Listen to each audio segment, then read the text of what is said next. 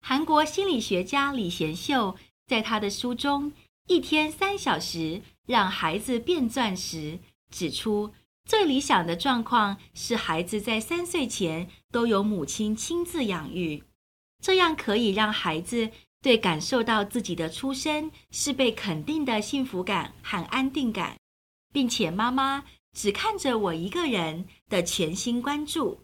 而这种感受会伴随孩子一辈子。让他们成为自信、自律、自动升级的幸福个体。李贤秀心理师提出他的看法：扫地机器人在清扫时没电的话，会自己回到充电座充电。孩子也一样，需要回到妈妈怀抱里进行充电。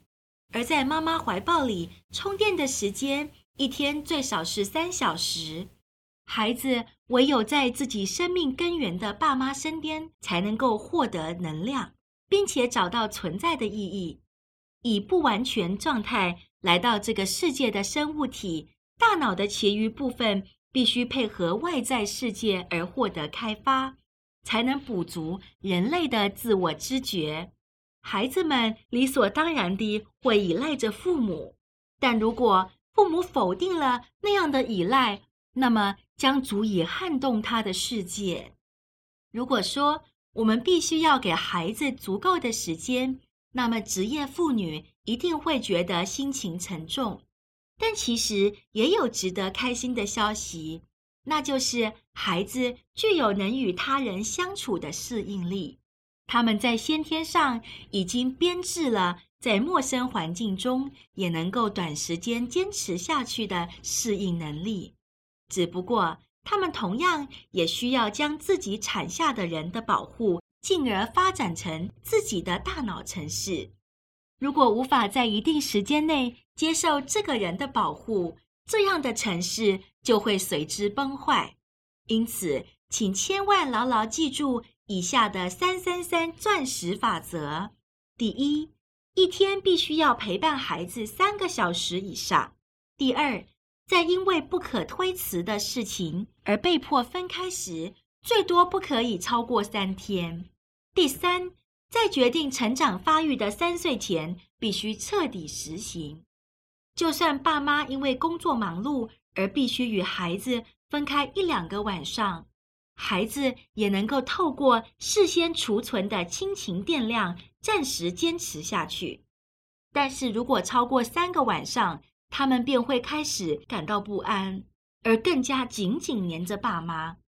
一天三小时是让孩子能够好好成长的魔法时间，三年则是必须让孩子彻底感受到妈妈的气味及温度的最少时间。如果你能够适当地投资这三年的时间，那么与投资四年或五年并不会有太大差别。但是，若无法填补这三年的时间，发生在孩子身上的效果将会天差地远。事实上，三年或四年的差异只在于情绪的安定是坚实了一些，或是脆弱了一些。不过，能否填满这三年的时间所造成的差异，却会扩大演变成孩子是否能正常发育的大问题。就算是家境不错的家庭，也会有在出生后三年之内无法好好地接受爸妈亲情的孩子。一位西装笔挺的三十代男性，带着才四岁的女孩来到了咨询室。在女孩出生六个月之后，妈妈出国游学，之后就由保姆协助照顾生活。一直以来，爸爸为了要供给妈妈的留学费用，总是努力地工作着。下个月，他们就要前往妈妈留学的城市，全家团聚。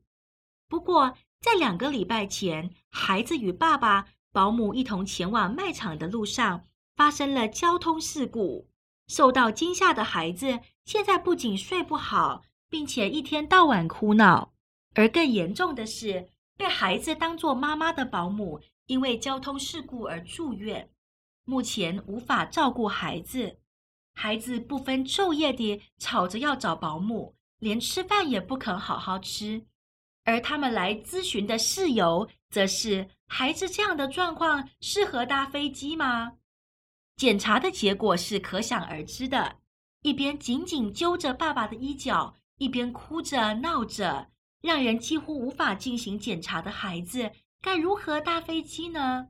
数据结果显示，孩子不仅仅是情绪上的不安，甚至在语言能力、运动能力、社交能力等领域都有明显发展迟缓的状况。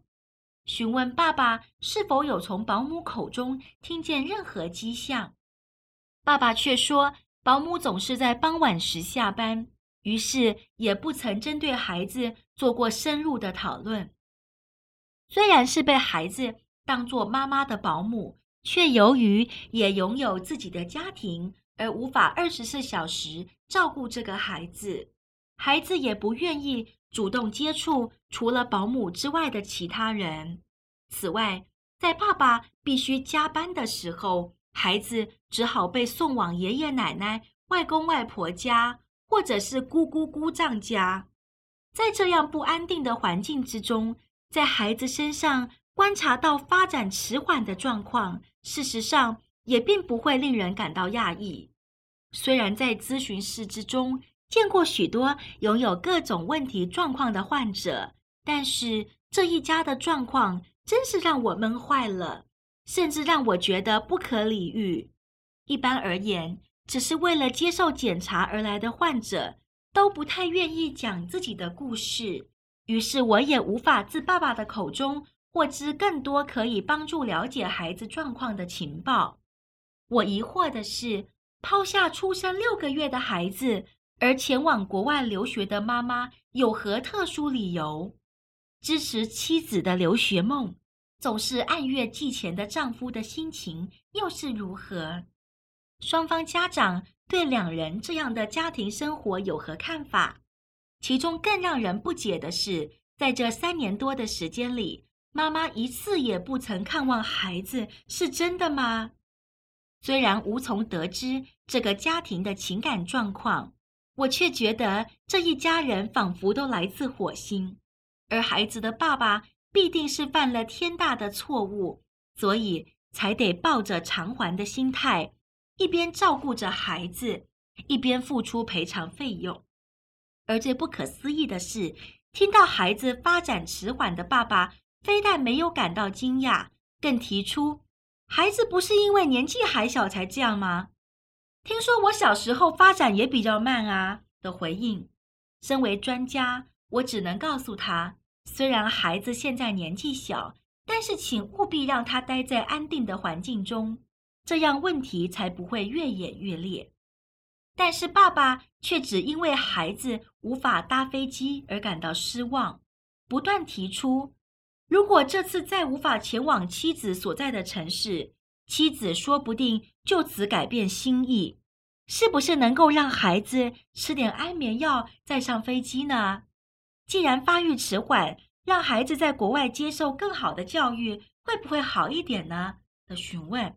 然而，在孩子状况渐渐恶化的状况下，未来接受的教育是现在眼前的重点吗？我劝他试着说服妻子先回国时，他只是摇摇头。妻子再过两年就可以取得博士学位了，现在当然不可能回来。而早先就约定好由我独自照顾孩子，现在也无法要求妻子回来，而否决了建议。我实在很想大力摇醒这位爸爸，但是最后还是什么都没做。但只要一想到在关键时期的三年之间被独自放置的孩子的灰暗未来，我便感到非常沉重。